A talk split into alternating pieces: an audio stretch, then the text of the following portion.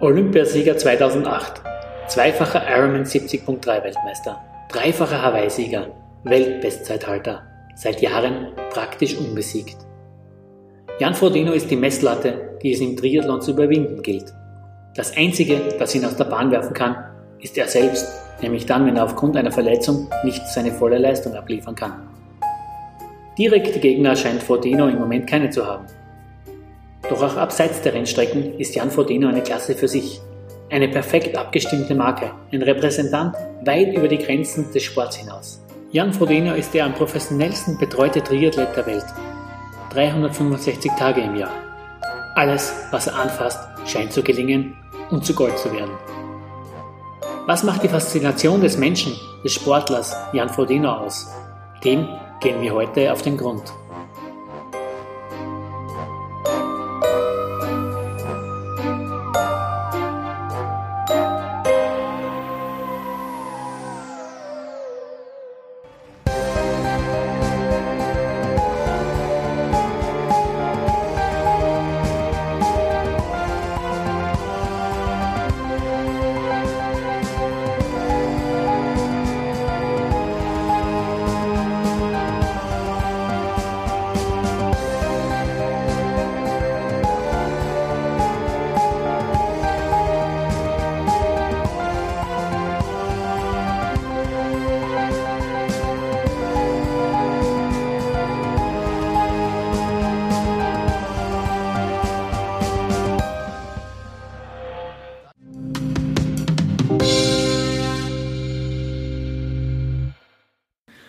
Herzlich willkommen hier im Studio Trier Guide.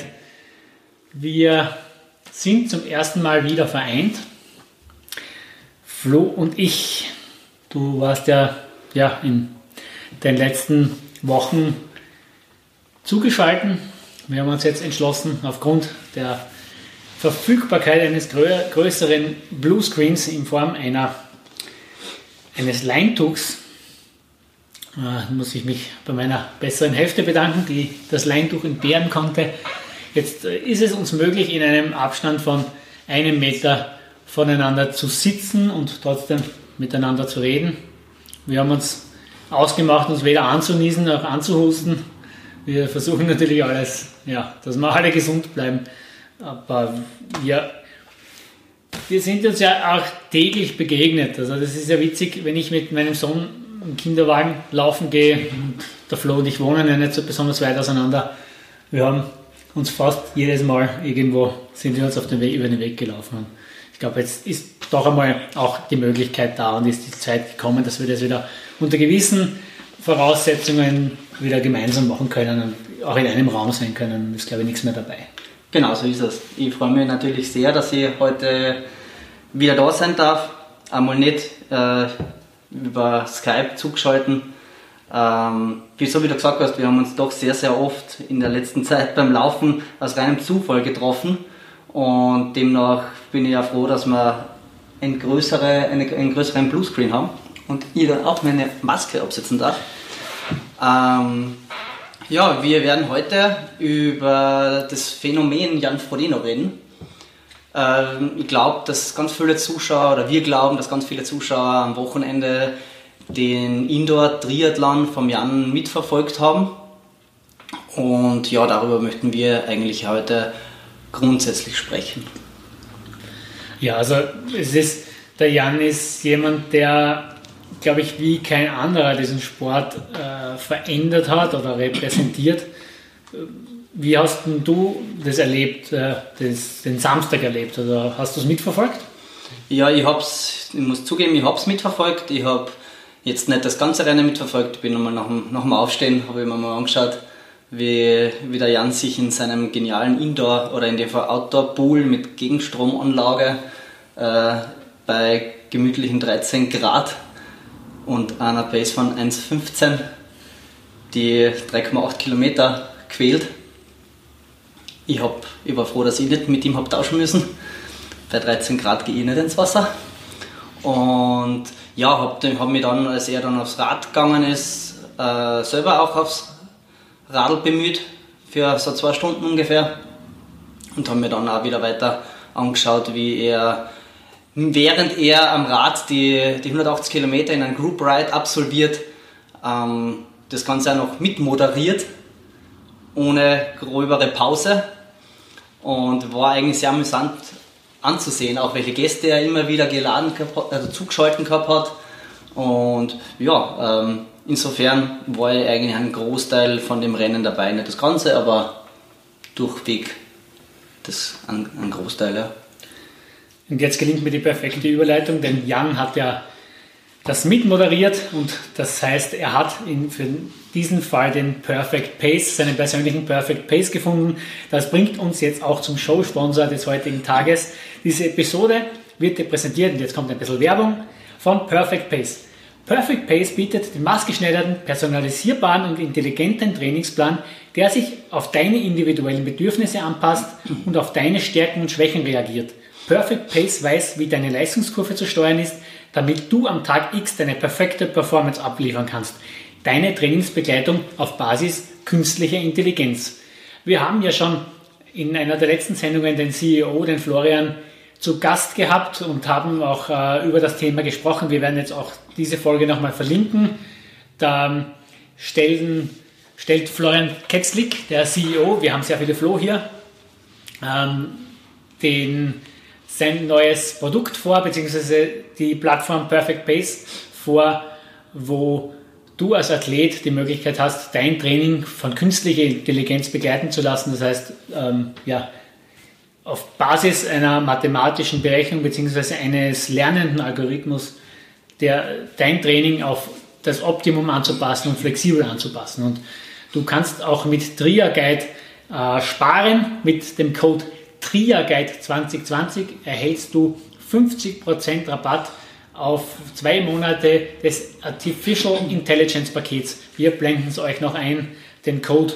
Und es wäre vielleicht für euch auch eine gute Möglichkeit, einmal eine neue Sache auszuprobieren. Auch für Trainer ist es eine gute Möglichkeit, mit dieser Plattform zu arbeiten. Wir freuen uns, dass wir einen so tollen Partner haben. Ich trainiere auch schon seit ein paar Tagen damit und äh, feile an meiner Form, denn irgendwann werden die nächsten Wettkämpfe kommen.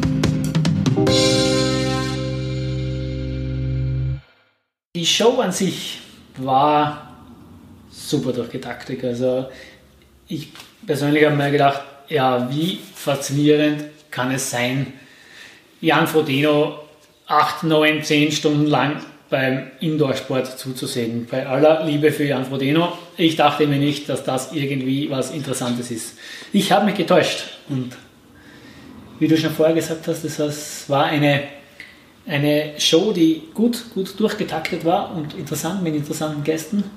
Und wir haben heute äh, den Moderator dieser Show bei uns. Wir haben vor zwei Tagen ein Gespräch mit Till Schenk geführt, wo wir über die Faszination der Marke, der Person Jan Frodeno sprechen und das möchte ich euch jetzt nicht vorenthalten.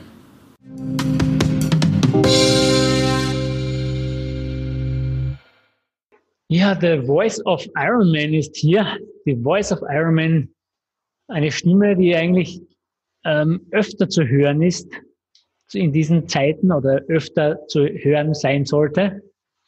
Doch Iron Man ist relativ stumm im Moment, aber Till Schenk ist es nicht. Du hattest das Vergnügen, letzten Samstag die große Jans Rodeno Indoor Triathlon Show zu moderieren und hast uns dabei alle köstlich unterhalten. Wie kam es dazu oder wie war das für dich, einmal auf diese Art und Weise zu moderieren? Ja, servus. Du, wie kam es dazu? Ähm, die, die Anfrage, eigentlich ist das ganz witzig. Ähm, ich habe lustigerweise, äh, merkt man mal, wie, wie verrückt die Triathlon-Welt ist und wie klein die Gedankenwelt ist. Ich habe tatsächlich zwei Tage bevor der Jan das veröffentlicht hat, eine Anfrage bekommen von einem Athleten aus Mexiko, ob ich für ihn einen Indoor-Triathlon moderieren würde, weil er einen Indoor-Ironman bei sich zu Hause machen möchte. Und äh, völlig unabhängig davon hat zwei Tage später Jan veröffentlicht, dass er sein Ding macht, am 1. April. Ich glaube, die meisten haben es für den April-Scherz gehalten. Und daraufhin, das, das ist immer so ein fließender Übergang. Wenn so Ideen entstehen, dann kriege ich eine Nachricht von Jan, du, wir müssen mal reden. Und dann weiß ich noch nicht, worum es geht. Und dann, als das Ding veröffentlicht wurde, hatte ich einen gewissen Verdacht, worum es gehen könnte. Ja, und als dann die, noch die Anfrage von Felix, von seinem Manager kam, ob wir mal reden könnten, da war das dann relativ klar, dass ich wahrscheinlich einen, einen langen Tag zu Hause vor dem Computer auf dem Stuhl verbringen soll. Ja, also als, als ich zum ersten Mal davon erfahren habe, ähm, habe ich mir auch mal gedacht, okay, ja gut, es gibt ja sehr, sehr viele Indoor-Geschichten im Moment und konnte mir nicht so recht vorstellen, dass man das, ähm, dass das jetzt irgendwie etwas besonders Spannendes ist. Ja, wenn man hat drei Spots maximal im Idealfall und ähm, auch wenn es ein Jan Frodeno ist, hat nicht das, ich muss zugeben, von Beginn an noch nicht so vom Hocker gehauen. Ja. äh, allerdings vergisst man dann immer das Phänomen Jan Frodeno und das ist auch das Thema der heutigen Sendung. Und äh, ich glaube, ein Jan Frodeno ist einfach nicht mit anderen Triathleten zu vergleichen, aus verschiedenen Gründen. Und bei dem funktioniert einfach alles eine Spur anders, oder? Du bist ja sehr, sehr viel näher dran an ihm. Das habe ich über die Jahre gelernt mittlerweile, dass ich, also wenn Jan jetzt morgen veröffentlicht, er möchte gerne vier Stunden lang online das Telefonbuch vorlesen. Selbst dann würde ich mir keine Sorgen machen, dass man nicht irgendwie einen unterhaltsamen Weg dafür findet. Ähm, irgendwas, äh, wie du sagst, das ist, ist, ein Phänomen, das ist anders. Ähm, davon, das ist nicht alles Zufall, was da passiert. Da steckt brutal viel Arbeit dahinter, aber da sind natürlich auch Sachen dabei, die kannst du in meinen Augen nicht lernen. Ja, und das ist halt gerade bei solchen Dingern, die Authentizität und alles am Leben zu erhalten, auch die Art, wie er das macht, ist beeindruckend. Auf jeden Fall. Also Jan ist ja ein Athlet, der ja weit über den Mikrokosmos des Triathlon hinaus Strahlkraft hat. Und das hat er schon durch, begonnen sicherlich mit seinem Olympiasieg 2008. Ähm, und spätestens dann mit seinem Wechsel auf die Langdistanz hat er ja ähm, alle Rekorde gebrochen, muss man mal sagen. Also was jetzt auch äh, Auftritte abseits der Triathlon-Medien angeht, sondern wirklich auch in den großen Leitmedien, wo er, wo er drinnen war, wo er untergebracht wurde, wo er auch mit sehr großer Eloquenz auch überzeugen konnte und sicherlich äh, ein guter Botschafter des Sports ist. Nicht, nicht umsonst ist er auch bei Laureus ähm, und spielt dort auch eine tragende Rolle. Ähm, ich glaube, dadurch, dadurch kann man ja auch aus einem Pool schöpfen, den man ja jetzt am Samstag ganz eindrucksvoll gesehen hat. Ne? Also wie war das für dich, einfach so etwas zu koordinieren? Weil das ist ja auch sicherlich für dich nicht alltäglich. Äh, das ist für mich nicht alltäglich. Das ist das, das erste Mal so in dieser Form gewesen. Das ist auch, wenn du mir jetzt vor zwei Monaten gesagt hättest, du, könntest du mal einen, einen Indoor Ironman moderieren, hätte ich schon gesagt, so, uff, jetzt mal ganz ehrlich, so, äh, ich weiß nicht, ob das mein Ding ist. Und äh, wenn du mir dann noch gesagt hättest, den macht übrigens nur einer, das ist gar kein Rennen, ähm, dann hätte ich dich für verrückt erklärt. Aber äh, du, ja, das ist, äh, also ich, ich in die Organisation gar nicht so viel involviert gewesen. Das ist eine Sache, das, das weißt du selber, das reißt hinten dran der Felix äh, als Freund, als lang, lang, langjähriger Freund von Jan und als Manager im Hintergrund. Und äh, Felix, du wirst mir verzeihen, als Workaholic. Ähm, ja, das ist schon, alles war geil, es hat Spaß gemacht. Ja, auf jeden Fall. Also, wir, was die Jungs da auf die Beine gestellt haben und wie sie es auf die Beine gestellt haben, weil ähm, es kamen hinterher so Nachrichten rein, so, hey, geile Produktion und so weiter, aber naja, was heißt Produktion? Ne? Also, das waren eine Handvoll Leute, die in das Ding involviert waren. Wie kann man sich vorstellen, wie, wie laufen die Drähte da zusammen in, für so ein Event zum Beispiel? Du, das war also es eine ziemlich kleine Geschichte eigentlich. Ne? Also es, äh, ich glaube, das Ganze hat wesentlich größer gewirkt am Ende, als das Team hinten dran wirklich war. Also am Ende des Tages war da hauptsächlich eine Organisation. Der Felix als langjähriger Freund und, als Manager von Jan, der hat die Fäden in der Hand gehalten, hat organisiert, hat die Gäste koordiniert, äh, koordiniert den Produktionsplan gemacht und so weiter. Ähm, da gab es dann ein paar Telefonate über so ein bisschen den, den zeitlichen Ablauf, wann wollen wir welche Gesprächsgäste einbauen, dass die Blöcke auch ein bisschen Sinn machen und Übergänge und solche Geschichten. Und dann hast du ähm, den, den Jan oben gehabt, äh, zum, zum bisschen Turnen und machen und tun. Und der, der, der, der eine Mann, der ins Haus erlaubt, äh, erlaubt war mit Abstand zum Film. Und dann gab es ein bisschen Unterstützung von Swift in, in, Form von einer freien Produzentin, die so ein bisschen die Direktion dann am Tag übernommen hat, also die Bilder im Endeffekt äh, geschnitten hat, für was wir gerade gebraucht haben und so weiter. Und die Gäste dazu bestellt hat, wenn die dann online oder wenn es deren Zeit war. Und das war es am Ende des Tages. Also ein ziemlich kleines, handliches Team, das schon eine ziemlich coole Geschichte da aufgebaut hast. Ne? Wenn, wenn, du das mal anschaust, ähm, also der Filz geht noch durch die Facebook-Zahlen oder sowas, aber es wurden über 1,3 Millionen Minuten im Endeffekt geschaut von Zuschauern und so weiter von dieser Geschichte. Äh, das ist schon, schon eine sehr coole Geschichte. Also ja, war gut. Also ich habe es ja auch bei uns bemerkt, ich habe ja auch die Streams bei uns auf der Webseite eingebunden, habe einen Facebook-Post gemacht, so Jan Frodeno jetzt live Indoor, äh, Indoor Ironman und ja, das ging durch die Decke. Also wir haben einen April-Rekord auf unserer Webseite, die es mittlerweile auch schon seit elf Jahren gibt. Und die Leute sind wirklich direkt darauf. Und das Gute ist ja, es war ja auch alles für einen guten Zweck. Auf der einen Seite, also es wurde ja auch, es wurden über 200.000 Euro gesammelt für ähm, einerseits Loreos und andererseits für ein lokales Krankenhaus in Girona. Genau. Aber er hat auch natürlich einen, ähm, seine Partner dort extrem gut platzieren können. Man muss auch ähm, sagen, ähm, die Vermarktung und gerade in einer Zeit, wo wir eigentlich kaum Vermarktungsmöglichkeiten haben, wo keine Wettkämpfe stattfinden, schafft es halt das Team äh, Frodeno, da eine Show abzuziehen und, und, und die, die Marke Jan Frodeno und den Athleten äh, wirklich auch zu präsentieren und die Partner, die da mithängen. Also ich glaube, das ist auch sicherlich eine, eine organisatorische und Management-Meisterleistung, die ja, auf jeden Fall. Also da brauchen wir uns nichts vorzumachen. Ich meine, es ist ja nicht das erste Mal, dass das Team um ihn herum gezeigt hat, dass sie einfach, ein, wenn sie was machen, dann machen sie es mit Hand und Fuß. Dann wird es anständig gemacht und dass sie kreativ sind und Ideen haben und vielleicht auch mal Kram umsetzen, den viele für nicht umsetzbar halten. Ähm, das ist sicherlich auch was, was sich das Team aufgebaut hat über Jahre hinweg, durch, durch das, was sie organisiert haben, bis sie gezeigt haben, bis sie es können. Dadurch, dass es halt Authentizität vermittelt, äh, ist natürlich eine ganz, ganz wichtige Geschichte an dem ganzen Ding. Ne? Das, ist, das ist logisch und äh, das macht halt auch ihn wieder aus. Es ist einfach, du kannst so ein Ding in meinen Augen aktuell auch nicht, nicht raushauen, wenn du nicht wirklich diese persönliche Verbindung hast. Wenn es eine reine Marketing-Show ist, dann kommt es nicht so rüber, wie es rübergekommen ist, sondern es ist halt einfach tatsächlich entstanden, diese spezielle Idee aus einer persönlichen Erfahrung heraus. Die End ist ehemalige Nurse, die arbeitet als Nanny für seine Kids da oben. Ähm, ich hatte das gemischte, das also sehr positives Erlebnis, sie auch kennenzulernen in einer unangenehmen Situation. Ähm, die, sie, die hat mich mehrere Tage verarztet, nachdem ich vom Auto umgeschossen worden bin ähm, kennt sie von daher persönlich, ganz, ganz lieber Mensch und die hat sich halt einfach entschieden, als hier die, die ganze Sache ernst wurde mit Corona und Bedarf war, ins Krankenhaus zurückzugehen und da als Nurse zu arbeiten. Und es halt schon so, ne? dass die, die kommt nervlich abends ordentlich angegriffen nach Hause. Da gibt es schon mal Telefonate oben auch mit Jan. Da war das das mittlerweile bekannte Telefonat am Vorabend, bevor sie in die erste Schicht gegangen ist, wo sie Jan angerufen hat, ob er noch irgendwie eine Schutzmaske hat oder sonst irgendwas, weil es nichts mehr gab in irgendeiner Form.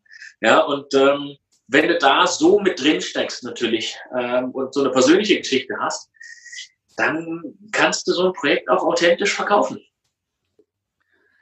Also wenn man sieht, also Deutschland speziell hat ja sehr, sehr viele Stars im, im Triathlon und uh, sehr, sehr viele erfolgreiche Athleten. Es haben, wir haben, glaube ich, sechs Hawaii-Sieger.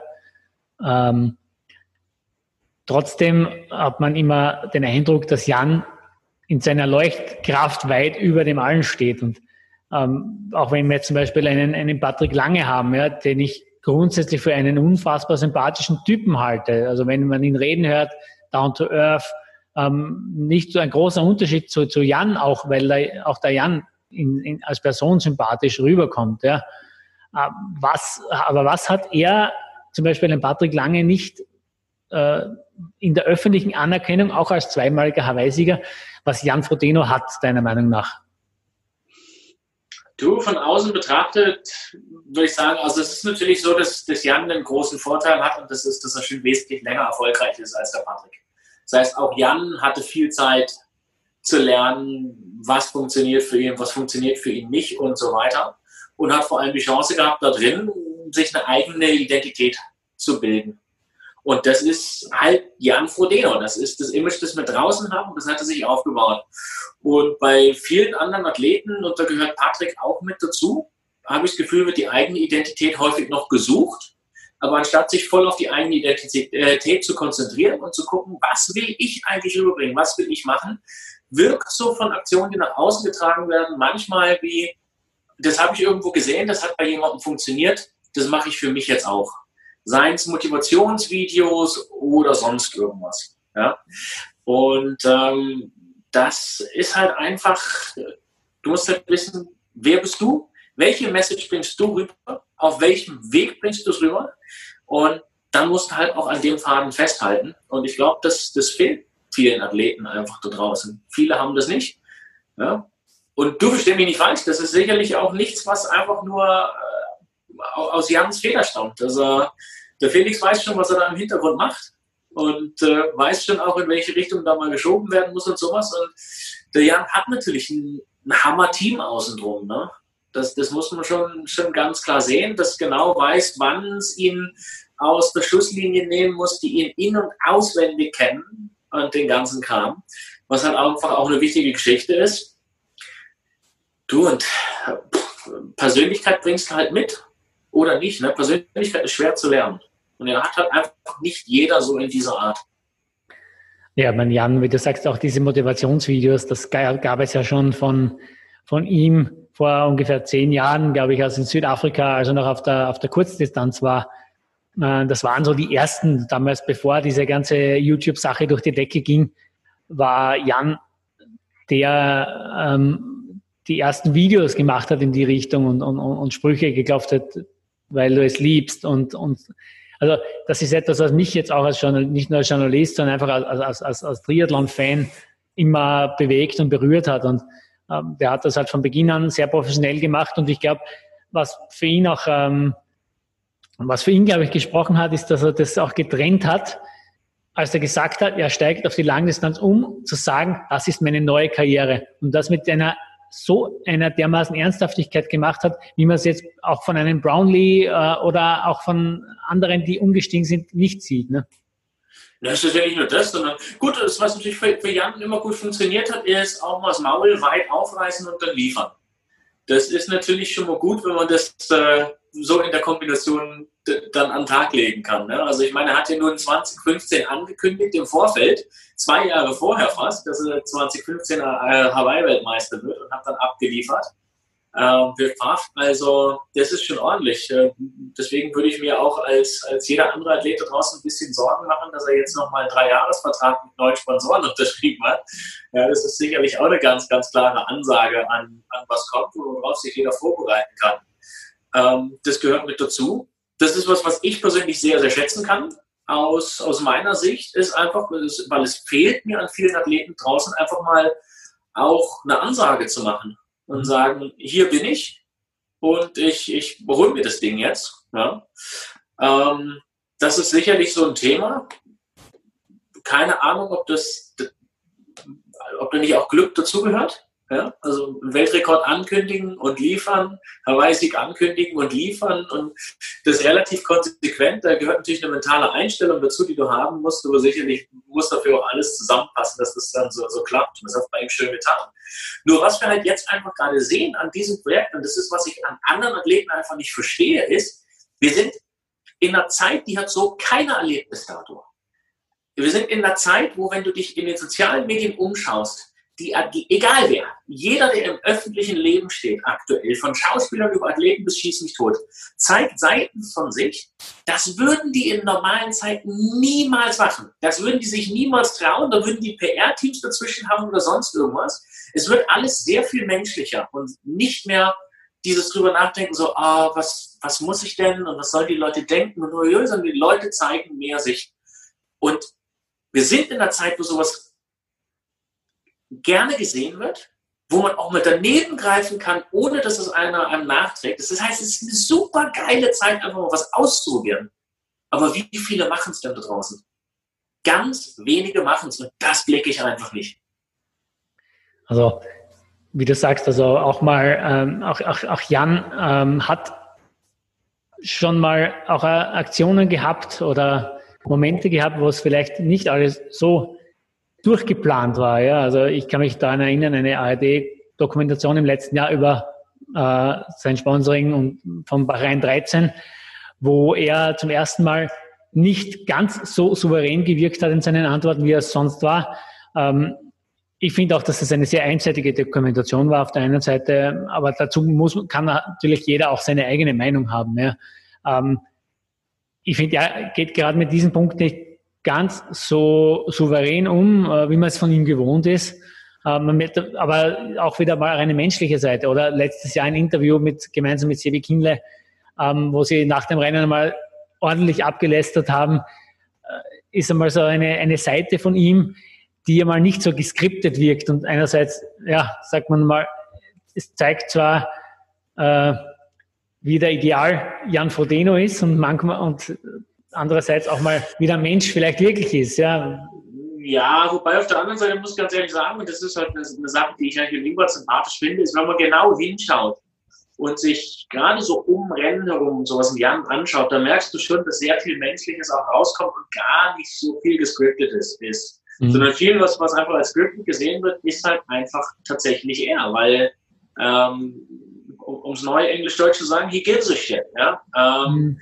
Also da schaust du jetzt zum Beispiel mal den Weltrekordversuch in Rot an. Ja, das, das wissen natürlich die wenigsten nach außen, aber ich sehe es ja vor Ort, krieg's ja mit.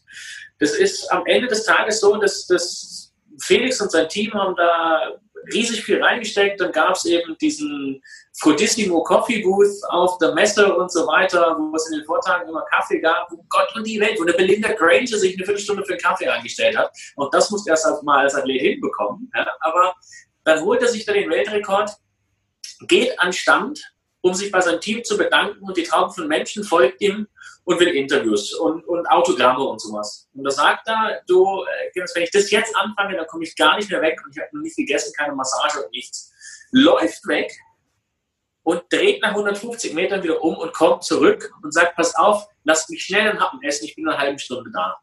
Weil er halt auch einfach will. Er weiß, was er an seinen Fans hat und sowas. Also ganz viel von diesem, was sehr nett nach außen wirkt, ist tatsächlich auch er. Aber auf der anderen Seite, ähm, du, wenn du dich mal so in den Pressekonferenzen vor- und nach Rennen anschaust und, und, und, so Zielinterviews und sowas, da merkst du schon, da brennt ein Feuer, ähm, da wird auch mal einer rausgehauen, auch gerade gegenüber der Konkurrenz und solchen Geschichten. Ja, also ähm, da, da gibt es schöne Momente. Wenn du nimmst einen 73 Kraichgau, ich weiß nicht, ob du dich daran erinnerst, als er da 10 Sekunden vor dem Start plötzlich hinter allen anderen Profiathleten von rechts auf links rüber spaziert ist und keiner darauf reagiert. Mit dem Resultat, dass er halt einfach ein bisschen flacheres Wasser hatte und etwas weiter rennen konnte und damit ist außer Nick keiner an seine Füße gekommen. Da gibt es dann halt schon mal hinterher drauf angesprochen, auch in einem Zielinterview einen Kommentar wie, ja, das verstehe ich auch nicht, wie das passieren konnte. Ich dachte, ich trete gegen Profis an. Ja, da merkst du schon, also da, da ist halt so, ne, da ist das, das Feuer und so weiter drin, das kommt auch raus. Und äh, das finde ich eigentlich eine ganz, ganz sympathische Geschichte, klar. Du und, und solche Sachen wie, wie das Berein-Interview, das gehört auch dazu. Also ist ja, ist ja kein, kein Roboter. Ähm, ich habe da zu diesem Berein-Interview meine ganz eigene Geschichte. Ich habe zum Berein-Team meine eigene Meinung. Ja, das muss jeder für sich entscheiden. Dieses Interview ist ja nur ein Ausschnitt dessen, was am Ende rausgekommen ist. Die Zielsetzung war ziemlich klar, wenn das stattgefunden hat, worum es geht bei diesem Ding. Ja, da hat sich halt in meinen Augen einfach ein, ein, ein Redakteur gerne profilieren wollen, indem er versucht, Unruhe zu stiften, sage ich mal so. Also wie du sagst, es war halt sehr einseitig. Ist ja gut. Ist ja, du, so ein Verein-Ding, das kann man ja auch absolut hinterfragen und sowas, ne? Ähm, aber du, das gehört auch dazu. Ne? Das ist ja, ist ja kein Roboter und wenn man dann mal selber ein bisschen ins Schwimmen kommt, ist of the show. Ich denke mir, es, es gibt in jeder Seite, äh, jede Geschichte hat auch zwei Seiten und es wird eine negative Seite haben und es wird auch eine positive Seite haben. Und es gibt auch einige positive Dinge, die, die der Nahe Osten ja auch im Triathlon bewirkt und im Sport allgemein bewirkt, ohne jetzt ganz tiefen Einblick zu haben. Das soll jetzt auch nicht das Thema des heutigen Tages werden. Ähm, es ist einfach so, dass das, was Jan macht, interessiert die Leute. Ich habe noch nie, äh, nicht mal bei einem äh, Lionel Messi so einen Auflauf gesehen, äh, um einen neuen Schuhsponsor, wo, wo die ganze Szene spekuliert, welchen Schuh der doch rennen wird. Und äh, jetzt ist dieses Geheimnis endlich gelüftet und wir können wieder alle gut schlafen. Ja? Und ähm, wir stellen uns schon beim nächsten Hockershop an, äh, wo wir nicht die neuen Schuhe kaufen können. Also die, er ist halt ein Role Model, wie er, wie er im Buche steht. Und das, äh, das hat er sich, glaube ich, hart erarbeitet. Das hat er sich mit einer, mit einer, wie du sagst, mit, mit einer ähm, ja, Authentizität, die er hat. Und ich, ich kenne ihn ja auch bei Pressekonferenzen. Man unterhält sich ja vorher, nachher. Er ist ein sehr zugänglicher Typ, obwohl er wirklich ähm, weit oben in der, in der Skala steht, äh, nicht nur im Triathlon.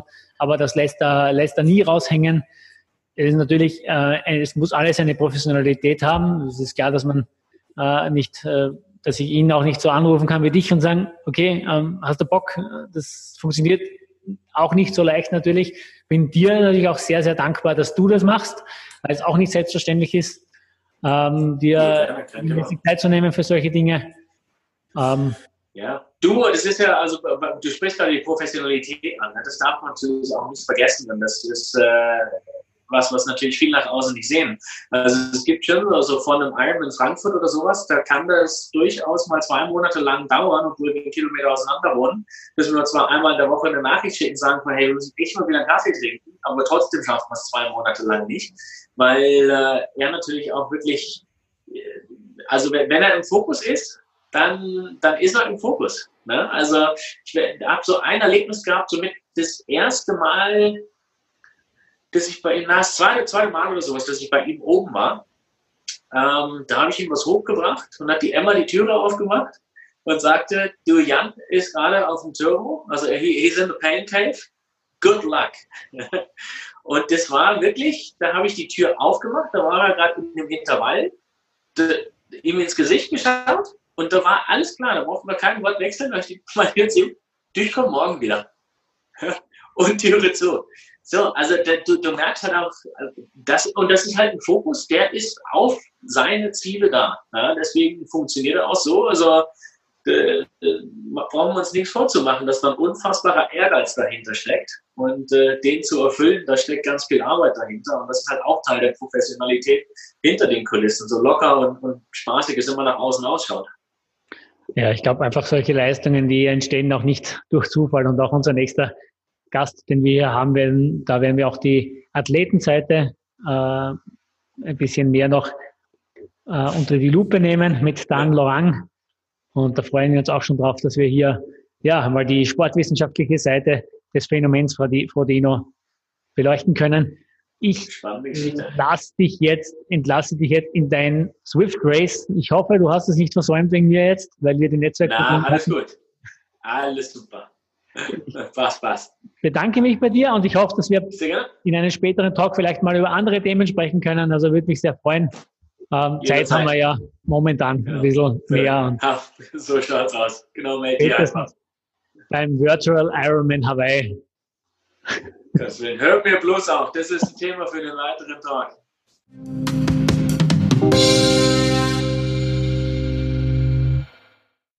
So, also soweit sehr interessante Einblicke von Til Schenk.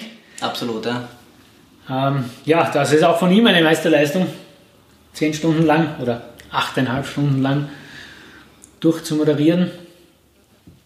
Also wir beide reden ja auch sehr gerne, ich ganz speziell, aber... Aber so einen so langen Zeitraum, das ist natürlich sehr beachtlich, ja klar, weil es ähm, hat auch versucht, das für den Zuschauer nicht langweilig zu machen ähm, hat sich da gut mit dem, Jan, glaube ich, sicherlich vorab schon abgesprochen, wie, wie sie das, wie sie das ähm, durchführen wollen. Und eben gerade mit den ganzen Gästen, die dann immer wieder in Kombination dazu zugeschaltet waren, äh, war das eine sehr abwechslungsreiche Show. Gerade eben so über die acht Stunden und ein bisschen was. Und ich glaube auch, das ist auch das, was die Person Jan Frodeno ausmacht, denn ähm, in einer Zeit, wo es keine Wettkämpfe gibt und wo wir mit so Social Media gerade in unserer eigenen Blase leben. Ja. Auch jeder, jeder Profisportler hat ja seine Blase und seine Followerschaft und hat begrenzte Möglichkeiten, sich zu präsentieren im Moment. Also natürlich kann man etwas posten und ein bisschen auch seine, seine Sponsoren versuchen zu präsentieren. Aber Jan hat es halt geschafft, ähm, das auszunutzen, was, was eigentlich sein USP ist. Und das ist, dass er Strahlkraft über diese Triathlon Mikrokosmos Blase hinaus hat. Und als Laureus-Botschafter hat er dann natürlich auch äh, Gäste wie Boris Becker oder Mario Götze, äh, die hier auch mal ja, zugeschalten werden können. Und genau, und er hat eben vor allem die Reichweite, die er hat, ähm, und dafür, um, dafür schätze ich die Aktion, die er gemacht hat, umso mehr, eben ja auch für einen guten Zweck gemacht. Er hat damit über 200.000 Euro gesammelt, die, mit denen er quasi in der Corona äh, ähm, Situation halt in der Gegend ähm, ähm, spenden will.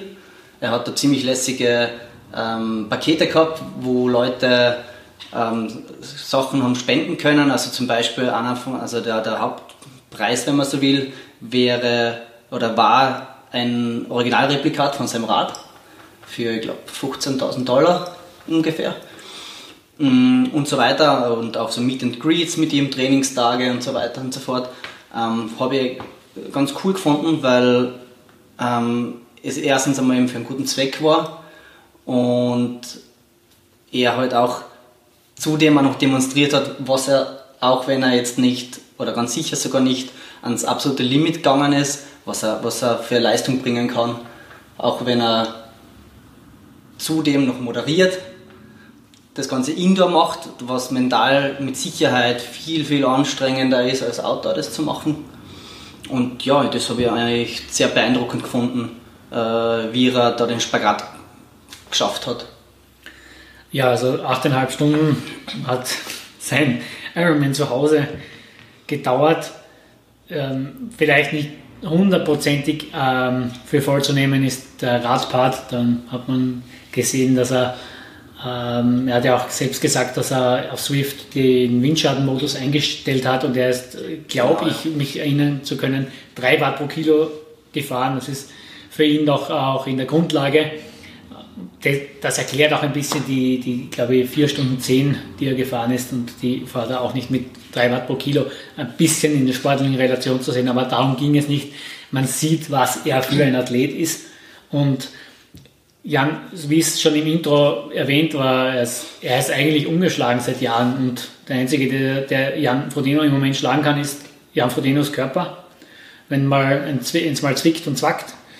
Ähm, was Jan zu einem und zum besten Performer der Triathlon-Welt in den letzten sieben, acht Jahren macht, das äh, bespreche ich jetzt in einem Talk mit seinem Trainer, mit Dan Lorang. Mit ihm gehen wir äh, gemeinsam durch und äh, versuchen, das Mysterium Jan Frodeno aus Performance-Sicht aufzudecken. Und ich freue mich jetzt schon auf das Gespräch mit Dan Lorang.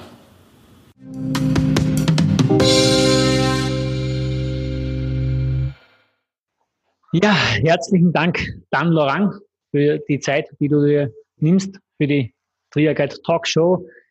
Und das Thema des Tages lautet das Phänomen Jan Frodeno. Und es gibt, glaube ich, keinen Menschen, der das Phänomen Jan Frodeno äh, auf sportlicher Sicht besser kennt als du. Du bist seit 2012 Cheftrainer von Jan wie, äh, ja, wie ist die Zusammenarbeit im Moment? Hat sich das jetzt ein bisschen verändert bei euch jetzt durch die Quarantäne? Wie ist der Stand der Dinge im Moment? Also erstmal vielen Dank für die Einladung hier für den Podcast. Und ähm, ich denke, das Phänomen Jan Frodeno, äh, wie du sagst, aus sportlicher Sicht kenne ich das sicherlich sehr gut seit Ende 2012. Äh, insgesamt kennt es wahrscheinlich am besten äh, sein Manager, der ihn ja schon, also, der auch sein bester Freund ist, der ihn ja schon sehr lange begleitet, der Felix Rüdiger. Ähm, aber wir haben jetzt auch, sind jetzt auch im achten Jahr und da kriegt man ja schon einiges mit. Ähm, momentan ist die Zusammenarbeit eigentlich noch ähnlich wie sonst auch. Wir, ähm, aufgrund meiner Haupttätigkeit bei Bora Hans Grohe, bei dem Radteam, sehen wir uns eigentlich kaum, außer mal bei Wettkämpfen oder ähm, wenn es was zu feiern gibt. Ähm, und von dem her, die Fernbetreuung sind wir eigentlich gewohnt. Also es ist äh, so, dass er nach wie vor einen Trainingsplan hat, nach wie vor seine Daten hochlegt, natürlich momentan alles Indoor machen muss. In Spanien ist ja momentan davon nicht vor die Tür. Und äh, es geht jetzt eher so ein bisschen darum, die Zielsetzungen. Wie geht man das an? Äh, es geht jetzt nicht um Motivation, Jan ist immer motiviert, aber schon so ein bisschen, in welche Richtung arbeitet man hin. Und das ist sicherlich anders. Sonst hatten wir ganz klare Ziele mit Wettkämpfen Jetzt fehlen uns diese Wettkampfdaten, daher geht es jetzt eher auch vielleicht um physiologische Ziele, um äh, ja, dass man Bestleistung in der Einzeldisziplin erzielt und dass man vielleicht mal auch neue Trainingsinhalte reinbringt. Also das hat sich geändert. Die Zusammenarbeit an sich ist aber noch genau gleich. Also man hat ja vernommen, es wurde auch bei der Übertragung schon äh, ein bisschen angesprochen, dass du mit der Idee von Jan einen Indoor Ironman quasi zu machen, nicht unbedingt äh, von der Idee begeistert warst aus trainingstechnischer Sicht. Äh, ist es, äh, hat sich das verändert oder hast du deine Meinung dazu geändert oder wie stehst du dazu? Ja, ne, die Entstehungsgeschichte, ähm, oder sagen wir mal so, wie Jan damit an mich herangetreten ist, muss man halt dazu kennen. Das heißt, äh, Jan hat mir, also Jan hatte eine kleine Erkältung und ähm, ein paar Tage später hat er mir dann gesagt, er würde gerne einen Ironman Indoor zu Hause machen. Und äh, dann habe ich erstmal gedacht, äh, wie, wieso? Also, äh, wieso will er das jetzt machen? Sein Immunsystem ja doch schon belasten. Und meistens, wenn Jan was macht, dann macht er das ja auch Vollgas. Ähm, von dem her hatte ich im Hinterkopf, okay, es geht da, keine Ahnung, um Sponsoren oder sonstiges und dafür jetzt die Gesundheit. Also irgendwie hat das nicht zusammengepasst. Aber dann hat er natürlich weitergesprochen und dann äh, haben wir gesagt, okay, ähm, es geht eben vor allem um guten Zweck. Es geht auch darum, diesen Ironman nicht voll zu machen, sondern wirklich ähm, den einfach zu machen, zu zeigen, was zu Hause möglich ist. Und äh, dann haben wir auch das Datum verschoben, dass er einfach ähm, genügend Zeit zum Erholen hatte äh, nach, dieser, nach, diesem, nach dieser kleinen Erkältung und äh, haben uns auch darauf geeinigt, dass falls da irgendwas währenddessen sein sollte, dass er sich nicht gut fühlt oder nicht wohl fühlt, ähm, dass man das auch jederzeit abbrechen müsste in dem Fall.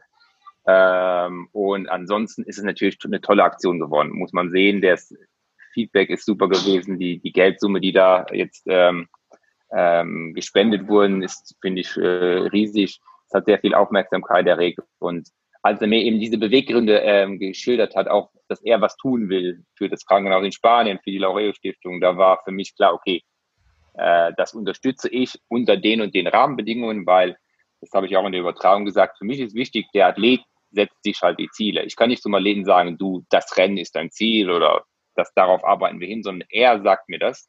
Und ich sage ihm dann nur, ist es möglich? Und wenn ja, wie können wir da hinkommen?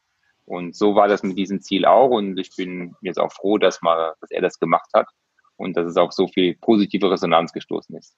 Ein klar, es war immer so, ein, so ein, der erste Gedanke war natürlich auch, okay, trägt man jetzt dazu bei, dass jetzt alle Hobbyathleten zu Hause versuchen, einen Ironman zu machen, was prinzipiell vielleicht nicht empfehlenswert ist. Aber dann habe ich jetzt auf den gesunden Menschenverstand gehofft, dass man sagt, pass mal auf, da ist was anderes, da steckt was anderes dahinter. Und es macht auch ein Weltklasse-Athlet, der dessen Körper einfach in der Lage ist, sowas zu machen, ohne nachher irgendwelche äh, schwerwiegenden Folgen davon zu haben. Also wir haben ja gesehen, das war eine super durchgetaktete Show auch den ganzen Tag über. Denn als ich das erste Mal von diesem Vorhaben auch erfahren habe, dachte ich mir, okay, gut, ähm, wie interessant kann das sein, wenn man in acht, neun, zehn Stunden irgendwie beim Indoor-Sport machen zuschaut, wo man vielleicht eine Kameraeinstellung hat. Aber die Jungs haben es natürlich geschafft, wieder da was extrem Cooles draus zu machen. Wie du sagst, Felix, sein Manager, ist ja ähm, prädestiniert dafür, dass er wirklich auch die große Show abziehen kann, dass er, dass er alles perfekt, äh, perfekt in Szene setzt, äh, dass das Ganze rüberkommt, die Message, die, die man rüberbringen will. Also das ist halt das Phänomen Jan Frodeno als aus Marketing-Sicht gesehen, das Phänomen aus sportlicher Sicht gesehen, wenn du sagst, er macht ihn nicht voll und dann kommt mit zehnminütiger Pause eine 8,33 raus, dann sieht man schon einmal, welcher Athlet Jan Frodeno ist. Ja. Und ich habe es in meinem Anteasern schon gesagt und äh, bemerkt, Jan, und, und das jetzt ein bisschen, wir sollen nicht respektlos gegenüber der Konkurrenz gemeint sein, aber Jan ist quasi unbesiegt in den letzten Jahren. Wenn er sich nicht selbst besiegt hat mit einer, mit einer Verletzung, mit einer Überlastung, äh, gibt es im Moment niemanden, der Jan schlagen kann. Ja? Ähm, was, was ist an Jan und, und die anderen Athleten trainieren ja auch alle sehr, sehr gut und sehr, sehr professionell, sehr, sehr viel. Gibt es etwas an Jan, was ihn zu einem besseren Athleten macht oder was es erklären könnte, dass Jan so erfolgreich ist? Ist er, hat er eine, weiß ich nicht, eine erhöhte V, von Natur aus gegebene VO2 Max, wie man zum Beispiel von einem Miguel Indurain damals wusste? Ähm, oder in Laktatbildungsrate, die vielleicht weniger ist äh, wie bei jemand anderen. Da gibt es ja auch Athleten, die so outstanding sind, wie Usain Bolt, der halt einfach die Muskelfasern so hat, dass er halt einfach perfekt dafür ist. Gibt es bei Jan aus, aus körperlicher Gesicht gesehen etwas, wo man sagt, das ist mit ein Grund, dass er so überlegen sein kann? Ähm, ich würde sagen eher nein. Also ähm, als ich das erste Mal die Leistungsdaten von ihm gesehen habe, also Ende 2012, da ähm, klar, da kam er auch dann aus einer Pause, aber da war ich erstmal erschreckt zu sehen, oh, äh, ich, da hatte ich mir praktisch mehr erwartet. Da hatte ich gedacht, da kommt jetzt jemand, der eben genau sowas hat, genau solche außerordentlichen Werte, weil er äh, bis dahin ja auch mal Olympiasieger war und dann auch im Sechster in, äh, in London wurde. Ähm, aber es war nicht so, sondern er hat natürlich die Werte eines Hochleistungssportlers, eines äh, Sportlers, der es schaffen kann, äh, Weltklasse-Leistungen zu bringen, aber nicht Werte, die ich noch nie gesehen habe. Also von dem her, ich glaube nicht, dass, dass diese Leistung rein physiologisch nur zu erklären ist, sondern da kommen eben auch sehr viele Dinge zusammen. Also er, A, erstmal seine Einstellung zu diesem Sport, ähm, der seinen Sport einfach als, also es, es gibt nichts, was er lieber machen will. Also das ist für ihn eine Lebenseinstellung, diesen, dieser Triathlet zu sein, sowohl das Sportliche, auch alles, was dazugehört. Er liebt das, er muss sich dazu nicht groß zwingen. Er hat ist auch selten, dass er jetzt keinen Bock für Training hat, sondern das, das mag er einfach. Dann eben äh, weiß er jetzt auch, äh, was es heißt, äh, sein Umfeld professionell zu gestalten. Also sprich, dass er in sich selber investiert, indem er einer der ersten war, der einen Physiotherapeuten, äh, sage ich mal, angestellt hat oder, sage ich mal, sehr immer greifbar hatte, indem er jetzt äh, langjährig schon mit seinem äh, Manager zusammenarbeitet, die sich das ja auch alles aufgebaut haben. Also Young Frodeno ist ja kein Produkt, wo man eine Agentur beauftragt hat, jetzt mach mal, sondern das haben die sich selber, äh, sage ich mal, erarbeitet. Natürlich immer mit Unterstützung, anfangs mit dem Verband, nachher mit immer wieder Leuten, die da äh, mit ein Teil dieses äh, Teams waren. Aber ähm, also diese Zielstrebigkeit, diese Profe dieses professionelle Denken, diese Einstellung und dann auch im Wettkampf die mentale Einstellung. Also einfach ähm, sich so vorbereiten zu können, dass er an der Startlinie steht und einfach die volle Überzeugung hat, dass er dieses Rennen gewinnen kann. Und ähm, das gibt er auch seinem Team. Also das lässt er auch das Team spüren. Ich vergleiche das immer mit, ähm, mit einem Radteam, wenn man einen Kapitän hat, wo man weiß, der kann gewinnen, dann ist das für alle anderen immer noch mal eine andere Motivation, wie wenn man weiß, okay, der kann jetzt vielleicht die Top Ten fahren. Und genau das schafft Jan sehr gut, dass er sein Team außerhalb so auch davon überzeugt, dass er das kann, ähm, dass alle nochmal vielleicht ein bisschen mehr Prozent geben, als äh, ich schon geben würden. Und äh, er ist eben auch davon überzeugt und er lässt da keine Zweifel und dieses, diese professionelle Einstellung, glaube ich, und diese mentale Stärke, das ist sicherlich ein großes Plus, das er auch hat. Und das fängt damit an, wenn, ich weiß noch, äh, war mal irgendwo, da hat er sein Pulsmesser vergessen oder sein Gurt vergessen dann dauert das nicht irgendwie Tage, bis er einen neuen hat, sondern dann steigt er aus dem Flieger, geht ins Geschäft und kauft sich einfach, glaube ich, einen neuen Gurt, weil er davon überzeugt ist, er braucht das. Oder wenn er irgendwo was zwickt, dann fährt er, ich sage jetzt mal übertrieben gesagt, würde er um die halbe Welt fahren, bis das Problem gelöst ist. Und er lässt keine Zeit vergehen. Also er ist da einfach extremst ähm, professionell. Ich glaube, das, äh, das ist einer seiner großen Stärken. Also das beginnt ja, es ist ja nicht nur auch im Training, das ist auch bei der Einstellung des Materials. Er sucht sich auch seine Partner so aus, dass es wirklich für sein Setup am besten passt. Es ist ja auch faszinierend, dass die Szene ähm, seit drei Wochen darüber spricht, welchen Schuh er laufen wird und äh, mit großer Erwartung dann auf die, auf die Verkündung der neuen Marke wartet. Also das ist halt etwas, das sich Jan natürlich auch erarbeitet hat und ich, ich glaube auch, dass die Konkurrenz äh, sehr, sehr darauf schielt, was er macht, denn ähm, denn ich glaube, man traut ihm auch zu, dass er gewisse Informationen, an einen gewissen Vorsprung an Informationen hat gegenüber anderen und man orientiert sich halt an ihm. Und wenn du diesen Status erreicht hast, glaube ich, dann, äh, dann hast du es schon mal geschafft. Äh, ein Punkt, den äh, bei Jan ist auch seine Ernährung. Ähm, glaubst du, also Jan ernährt sich ja vorwiegend vegetarisch, nicht vegan, aber vegetarisch, was ich, was ich weiß. Ähm, Glaubst du, ist das ein Faktor auch ähm, oder ein, ein kleines, ist das nur ein kleiner Puzzleteil? Ähm, also die Wertigkeit davon, da muss man ihn wirklich selber fragen, wie er sich damit fühlt. Ähm, er hat da einen Weg für sich gefunden, äh, dass, es, äh, dass, äh, dass er sich damit besser fühlt. Äh, ob er jetzt dadurch mehr Leistung bringen kann, das sehe ich. Also ich sehe es, wenn, ist es ein kleiner Puzzleteil, so wie Ernährung immer ein Puzzleteil von der Leistung ist. Sei es eben Ernährung in Kombination mit dem Training, mit dem Wettkampf, aber auch natürlich im Alltäglichen. Also eine gute, ausgewogene Ernährung ist einfach für den, für, für uns, aber auch für den Hochleistungssportler extrem wichtig. Und ob das jetzt vegan sein muss, ob das jetzt äh, irgendeine spezielle Form der Ernährung sein muss, das will ich mal gar nicht so ähm, rausstellen. Ich bin so der Meinung, dass einfach eine ausgewogene Ernährung, also es ist einfach von nichts zu viel und von allem etwas, äh, sage ich mal, äh, wenn man das schafft, äh, dann ähm, habe ich gesehen, dass Sportler ihre beste Leistung bringen. Es geht ja auch darum, um, um Gewichtsmanagement zum Beispiel, was ja im Ausdauersport nicht ganz unwesentlich ist, dass man einen Weg findet, dass man das auch schafft. Wenn es immer nur über Verzicht geht, also immer nur über ich darf das nicht, ich darf das nicht, ich darf das nicht, dann ist es sehr schwierig, das über einen längeren Zeitraum oder über eine ganze Athletenkarriere hinüber, hinweg auszuhalten. Und Jan findet da einen Weg, dass er im Prinzip das sehr gut ähm, im Griff hat. Also der, klar hat er nicht immer Renngewicht, aber es ist auch nicht so, dass er auf einmal zehn Kilo mehr hat. Und äh, er kann das Leben, ähm, das, was er da lebt, genießen, obwohl es eigentlich für viele andere vielleicht äh, Verzicht bedeuten würde. Ja, wie du es auch angesprochen hast, natürlich, als, er ist auch ein, ein High-Volume-Trainierer wahrscheinlich. Also auf diesem Niveau machst du halt einfach extrem viele Stunden das bedeutet auch natürlich extreme Belastung für den Körper. Und das, äh, Jan ist jetzt auch schon 38 äh, Jahre alt und die schlechte Nachricht für die Konkurrenz, er hat gesagt, er will mindestens noch drei Jahre auf hohem Niveau agieren. Denkst du, ist Alter eine, gibt es vom Alter her eine Grenze oder glaubst du, äh, auch mit 41 Jahren wird Jan, kann Jan das ganz gleiche Leistungslevel haben, das er jetzt hat oder es vielleicht sogar noch steigern nach so vielen Trainingsleistungsjahren? Die er bereits in den Beinen hat? Ähm, also sicherlich, wenn man sich jetzt die Schulbücher anschaut, dann wird man jetzt sagen, okay, tendenziell musste die Leistung schlechter werden irgendwann. Ähm, wir sind aber da in einem Langzeitausdauerbereich, wo man auch weiß, dass man diese Leistung schon auch über die 40 Jahre hinaus noch auf einem sehr, sehr guten Niveau halten kann.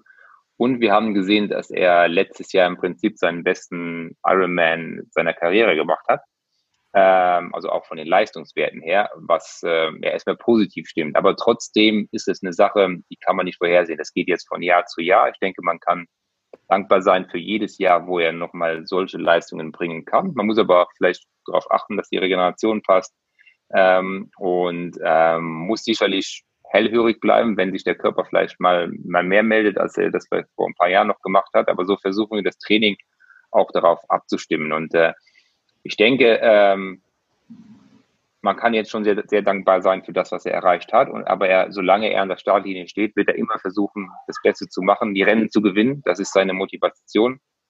Und er wird, denke ich, den Sport auch so lange machen, wie er das Gefühl hat, dass das auch möglich ist. Und ähm, so, so gehe ich das auch an. Ich denke jetzt nicht zu sehr über sein Alter nach, sondern wir wissen, dass extrem viele gute äh, junge, ähm, also jüngere Athleten nachkommen, dass es immer dichter wird dass auch alles passen muss, um so einen Wettkampf zu gewinnen. Und das kommt ja noch dazu, jeder will ja Jan Frodeno schlagen. Ich meine, neben dem, dass er ungeschlagen ist, muss man eben auch herausstellen, dass er mit, es gibt keinen Athlet, der mit solchem Druck immer wieder an den Start geht, weil immer wieder wird verlangt, er muss eigentlich gewinnen. Wenn er nicht gewinnt, wenn er Zweiter wird, hat er eigentlich schon verloren. Ähm, so, so nimmt man das, so nimmt er das sicherlich wahr, so nimmt man das auch selber wahr. Und das finde ich persönlich auch eine, eine große Leistung, dass er das immer wieder schafft. Und ähm, da bin ich selber jetzt gespannt, was passiert jetzt noch ähm, die nächsten Jahre. Können wir das Level halten, steigern oder äh, müssen wir irgendwie die, die Energie haushalten und gut taktieren? Das wird sicherlich spannend. Ich sage nur so, Craig Alexander, 47 Jahre alt, ist immer noch ganz, ganz flott unterwegs, auch wenn er es jetzt nur mehr über die Halbdistanz macht. Also vielleicht ja. das kleine Gedankenanstoß. Vielleicht haben wir ja noch länger was von Jan. Ich würde mich auf jeden Fall freuen, wenn wir weiter über Erfolge von Jan berichten können. Vielleicht hin und wieder auch mal einen Talk machen können über sein Training. Ich bedanke mich ganz herzlich bei dir für deine Zeit und ja. wünsche dir und deinen Athleten äh, Riesenerfolg und dass wir bald wieder bei Rennen Erfolge von euch feiern können und darüber, darüber berichten können. Danke, danke dir auch für die Einladung. Alles Gute. Ciao.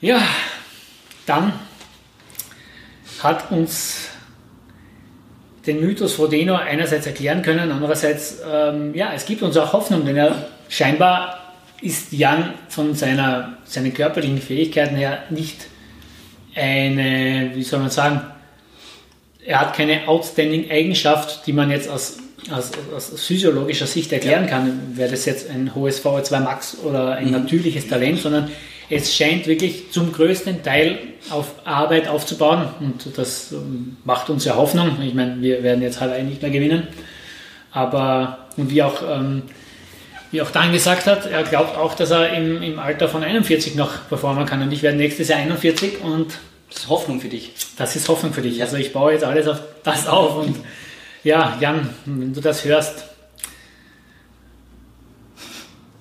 Nein. Ich glaube, er wird sich nicht fürchten. Er wird sich nicht Bei der After-Race-Party könnte das vielleicht dann etwas schwieriger werden. Könnte, könnte sein, könnte sein, dass wir da mithalten können. Das, vielleicht. Aber das haben wir ja auch schon verlernt alles. Ja. Äh, Jan ist ja wir haben ja schon gehört jetzt in den Gesprächen, er ist einfach eine, alles was er macht, scheint zu gelingen. Ja? Ja. Ähm, was macht er anders? Was ist deiner Meinung nach, was macht er anders als andere Triathleten? Ähm, es kommt, ich weiß, ganz viele äh, Zuhörer mögen den Begriff des Talents nicht. Ich bin selber auch jemand, der sagt, Talent ähm, kann man mal so dahingestellt lassen.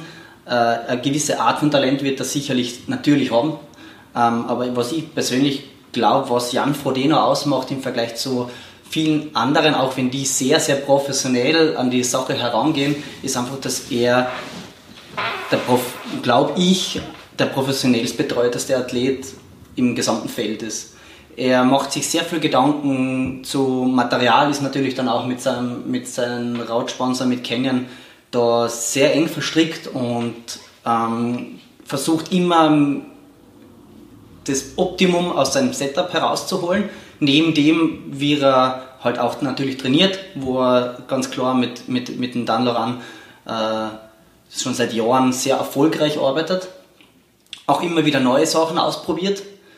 Ähm, und es ist halt sicherlich auch so, dass natürlich jetzt in letzter Zeit, also in den letzten paar Jahren, sind auch die eine oder andere Verletzung dazukommen.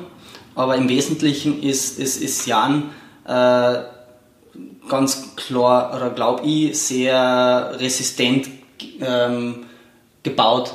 Also er, er kann, glaube ich, sehr viel und auch hart trainieren und, und verkraftet es. Und vor allem, er, er trainiert ganz sicherlich sehr konstant. Und das ist halt, glaube ich, der, der Schlüssel im, im Triathlonsport, dass man über einen langen Zeitraum sehr konstant und auf hohem Niveau trainieren kann. Ähm, und auf der anderen Seite die, ja, sage ich mal, die, die, die Marke Frodeno, was, äh, weil es gibt ja auch viele Athleten, die erfolgreich sind. Den Craig Alexander ähm, hat auch dreimal Kona gewonnen. Äh, auch äh, Chris McCormick, der das eh ohnehin in seiner Zeit sehr, sehr professionell gemacht hat. Aber ich glaube, keiner kommt an die Dimensionen eines Jan Frodeno ran. Und wenn wir uns alle drei Wochen lang irre machen, ein bisschen übertrieben gesagt, welchen Schuh jetzt Jan laufen wird, weil er ja nicht mehr mit Essex zusammenarbeitet, dann zeigt das schon, äh, dass diese Person äh, eine unglaubliche Reichweite und eine unglaubliche Vorbildfunktion hat. Und ähm, ja, er hat ja, ist ja auch wirtschaftlich mit Sicherheit der erfolgreichste Athlet und der erfolgreichste Triathlet. Ähm, was glaubst du, was hat er anders gemacht oder was hat er richtig gemacht?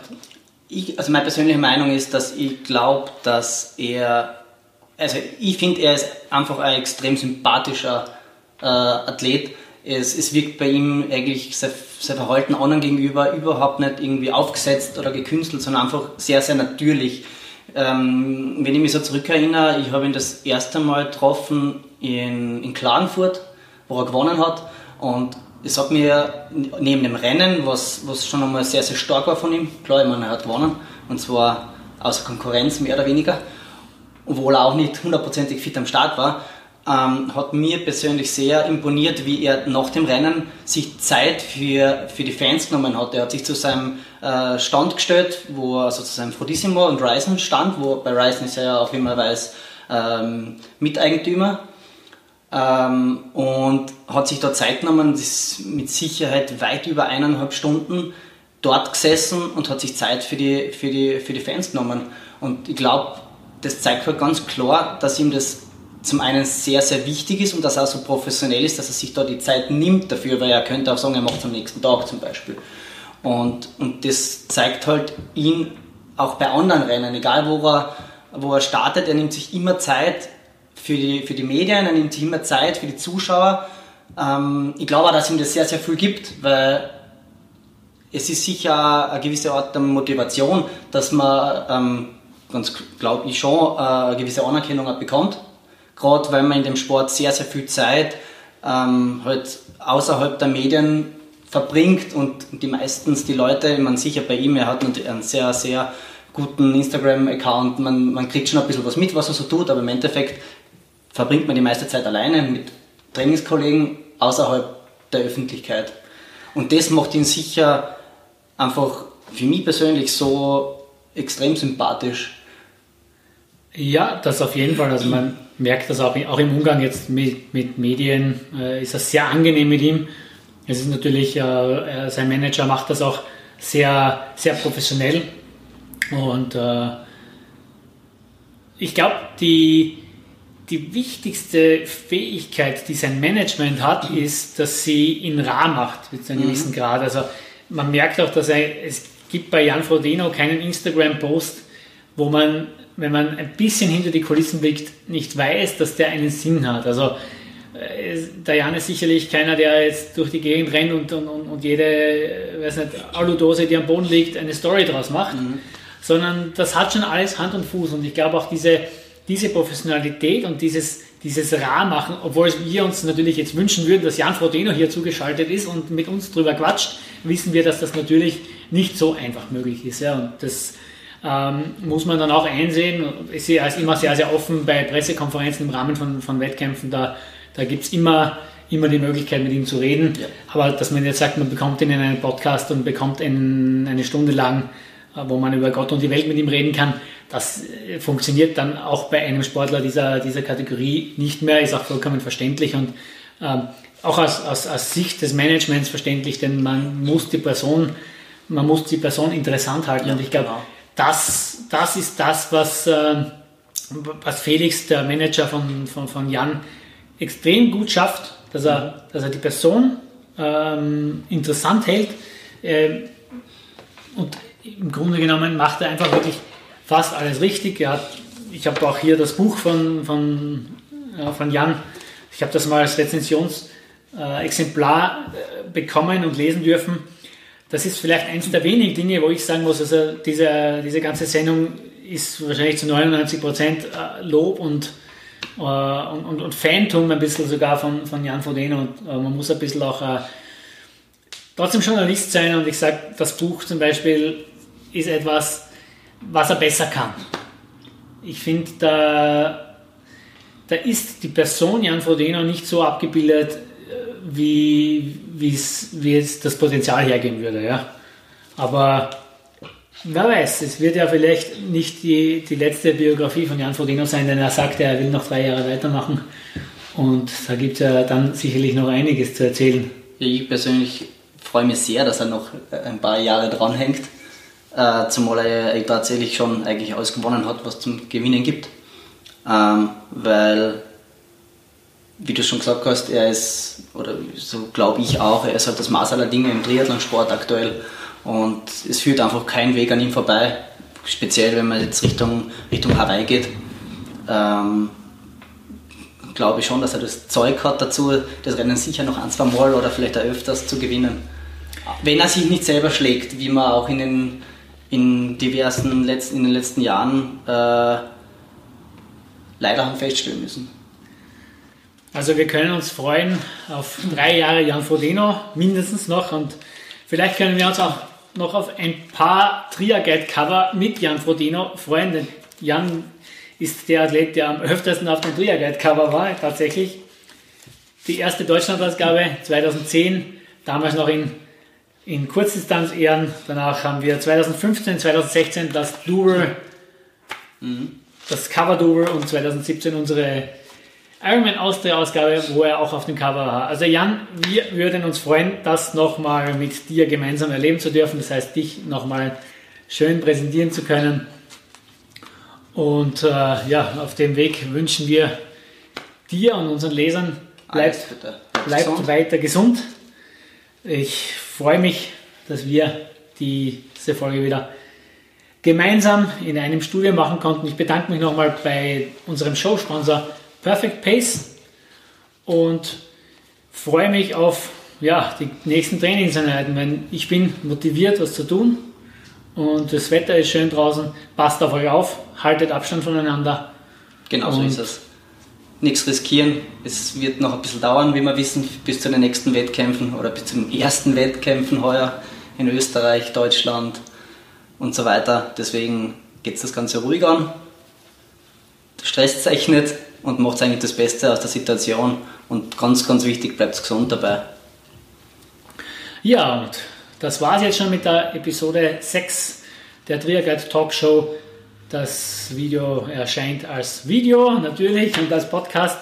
Wenn es euch gefallen hat, gebt uns eine ehrliche Bewertung oder eine ehrliche 5-Sterne-Bewertung auf dem Podcast-Format eurer Wahl. Gebt uns einen Daumen oder einen Kommentar auf Facebook oder auf YouTube. Abonniert unseren YouTube-Kanal und um weiterhin informiert zu sein, wir freuen uns jetzt schon auf Episode 7. Stay tuned. Tschüss.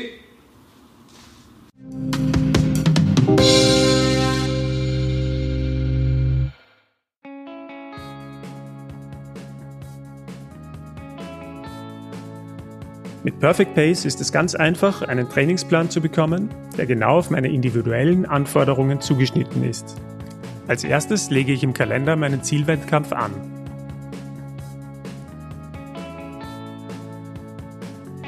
Es ist der Ironman Austria in Klagenfurt. Jetzt stelle ich meine verfügbare Trainingszeit ein. Ich bin von 8 bis 17 Uhr im Büro kann aber davor oder danach noch etwas trainieren. Am Wochenende habe ich mehr Zeit. Nur schwimmen möchte ich fix nur am Dienstagabend und Samstagvormittag. Jetzt kennt Perfect Pace meine aktuellen Leistungsdaten, meinen Zielwettkampf und meine verfügbare Trainingszeit. Und anhand des vergangenen Trainings können Schlüsse für das weitere Training gezogen werden. Ich muss nur noch die maximale Stundenzahl, die ich pro Woche trainieren möchte, eingeben und kann einen Trainingsplan generieren. Fertig. Im Kalender sind bereits die Einheiten der nächsten zwei Wochen. Im Performance Management Chart kann ich den voraussichtlichen Verlauf meiner Leistungskurve bis zu meinem Wettkampf sehen. Dieser Trainingsplan passt sich laufend an mein tatsächliches Training an. Nur die Einheiten der nächsten drei Tage werden nicht mehr verändert, damit es eine gewisse Planungssicherheit gibt.